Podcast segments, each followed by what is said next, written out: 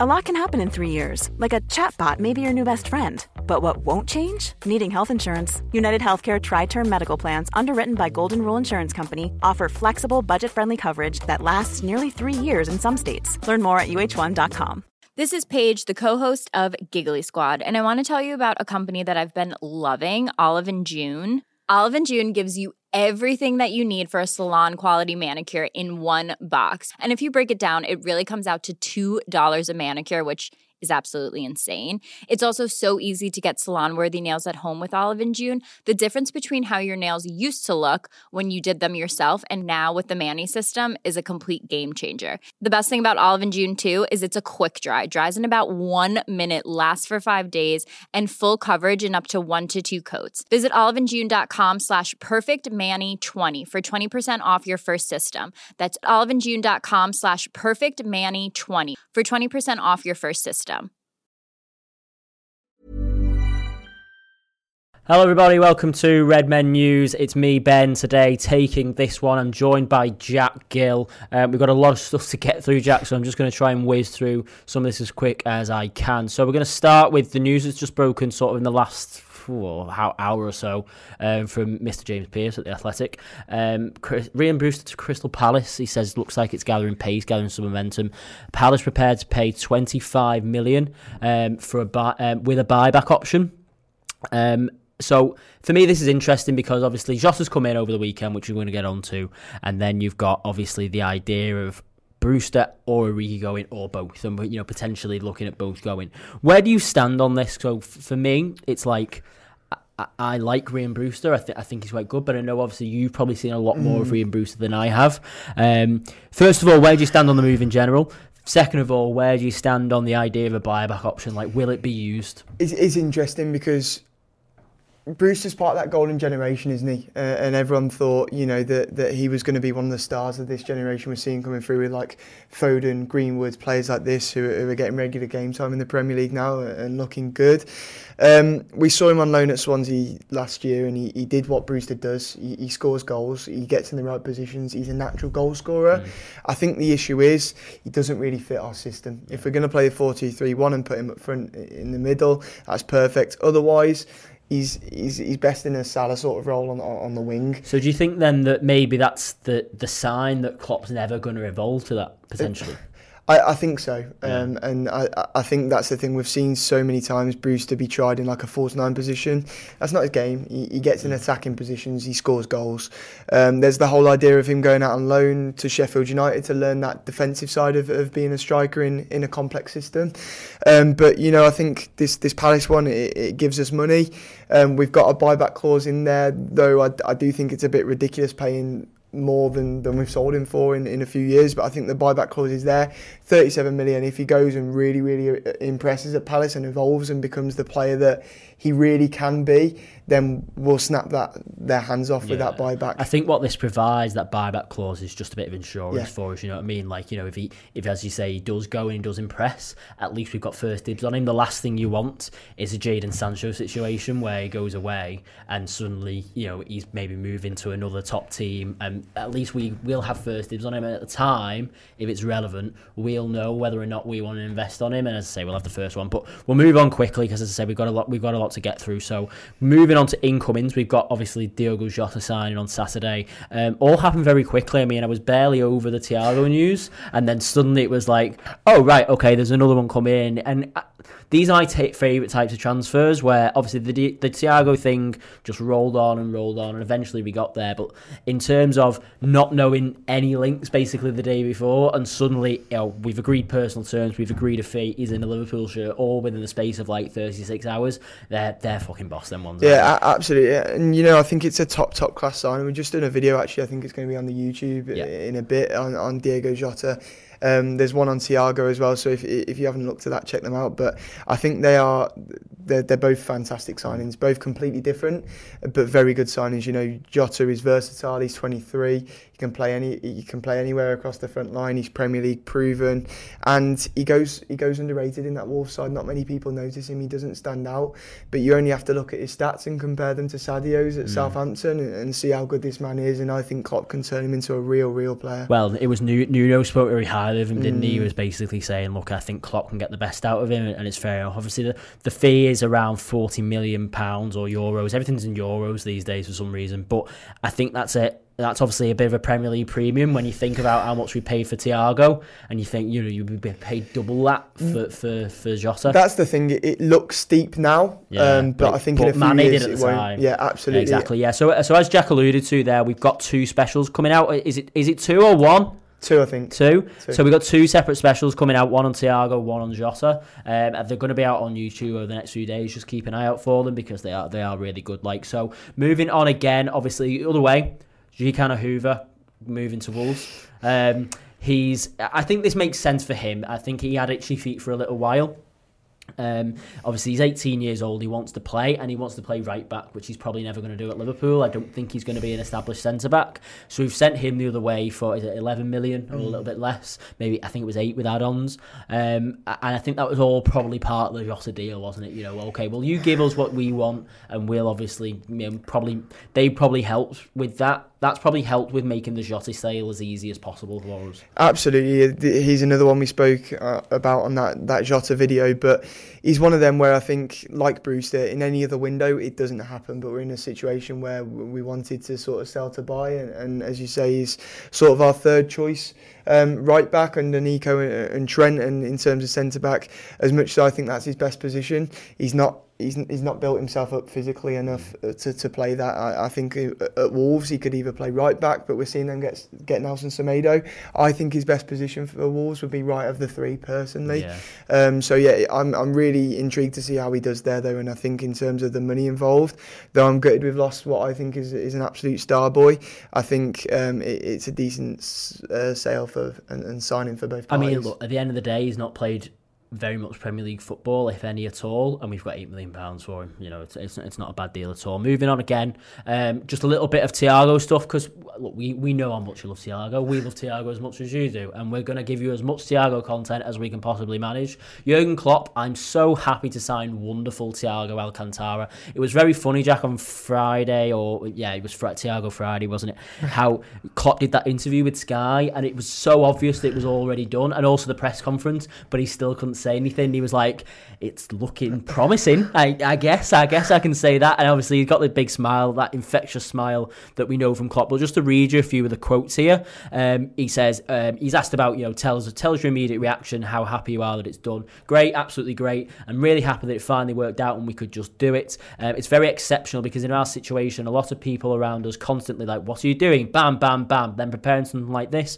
work on all different things, you work on a transfer like this, and it goes on to, you know, basically wax lyrical about Thiago for a bit, which I think is fair enough given the given his performance on Sunday as well. We've just recorded the final word for the Chelsea game. We did a long segment on Thiago, so head over to the website for that. Also, just adding on to that, the Tactical Times put out a nice little graphic about his, I don't know if you saw this, about his performance at Chelsea. 75 out of 83 are 10 out of 12 accurate long passes, and he played 40 final third passes, which is ridiculous. Now, I talked on the final word about basically him being the potential to be our David Silva for the next few years. I absolutely think that's where it's heading. Let's move on, Jack, to Joel Matip and Joe Gomez.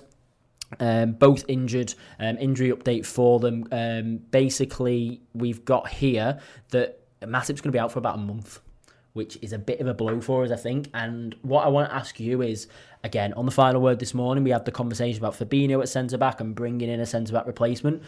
Do you think this changes potentially either not bringing in a centre-back, or do you reckon they stick with the plan? No, I reckon we stick with the plan. I don't think we'll bring in a centre-back. I think James Pearce tweeted an article on it this morning saying that we categorically won't. I know Pearce has been wrong in the past, but I personally don't think he'd do that unless it was concrete. And you know, I think we've got enough options. I think Fabinho as a fourth-choice centre-back showed yesterday. Timo Werner is expected to be one of the best finishers in the league. Yes, he's adapting, but Fabinho had him. I think he still has him in his pocket. I don't know if he's taken him out yet. We also saw him against Bayern in the Champions League with Lewandowski, dealt with him no problem. So, you know, I think he'll do well. I'm I'm a big fan of Koumetio. I think he might not be quite ready yet, but he's learning from the best centre-back in the world in Virgil van Dijk every day in training. And with how he's built and how he is as a player, Koumetio, he will learn so fast and so quickly that I think his progression will be rapid at this football club. The quote by Klopp before the game yesterday was quite interesting. I don't know whether you picked up on this. So he said, "So Joe is not a real concern. It's probably only today. Same with Billy." As if he's putting Billy Koumetio in the same bracket as the other two, which I think is quite, because you wouldn't, obviously, he's not mentioned the fitness of Sepp van den Berg there, but he's mentioned Koumetio, so that's a positive sign probably, isn't it, in terms of how much he values Koumetio, in terms of how close he is to get into the squad. Absolutely. Koumetio is a fantastic player. I was lucky enough to watch him for the under-18s when Barry Lewtas was the manager against City, and you see him and you go, wow, he's going to be some player. He commands everything. He's excellent in the air. You can just tell he's going to be a very good centre-back, and the fact that he skipped the under-23s, gone straight to the first team, and Klopp clearly thinks of him so highly, I think he's going to be a real serious player in the future, and I'm really excited to see his progression. Well, just on that, the Athletic, and obviously Pearce writing as well. I mean, I'm not logged in on The Athletic here, but he has published an article today, it was yesterday, saying, obviously, I think just on the back of that Fabinho performance, saying that Liverpool probably aren't going to sign a centre-back and all that. If Matip, for me, we're kind of on the edge with Matip now.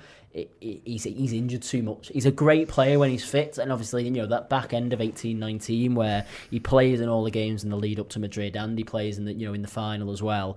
Fantastic performances, but for me, broke stays broke. You know what I mean? Like, for me, we've got to be looking at other options. Maybe not for right now, but I'd be scouting now for January, seeing what he's like in January, and maybe looking to build something. I think it's also the thing that, although we'd obviously worry if this is the case, you know, Gini Wijnaldum can play centre back as well if push really comes to shove. I mean, but it's one of them situations. But you know, it's a bit iffy. It's a risk going into the full season like this, especially with the amount of games we've got to play.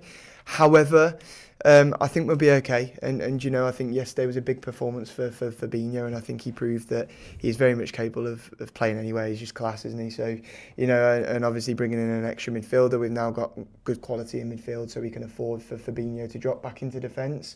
Thiago coming in obviously provides that. So cool. So we'll move on to some comments. We've got a couple of minutes to go through. So mostly on Brewster and a couple on Thiago. Sweet beat Jinx. Nice.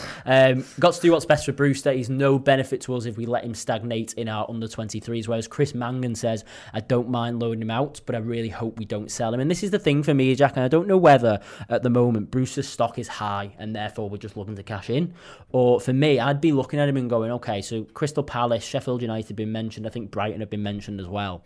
Loan him out to one of them, give him a year and see how he gets on. And then when he comes back, obviously we know then. But the problem with that is that if he goes out to Palace for a year on loan and he's absolutely bobbins, then suddenly we're going to lose our 25 million. So that's the debate, isn't it? I think that's what these sort of clubs don't want to risk as well, because I think you mentioned them three clubs, they're clubs that I think will all be in a bit of a relegation battle. Yeah. And you know, with how competitive the league's become, the signings that, you know, the lower end teams of the Premier League are making, I think it's a bit of a risk where they can't afford to get a loan signing in Brewster and then him end up not playing so well, not being the right signing for them.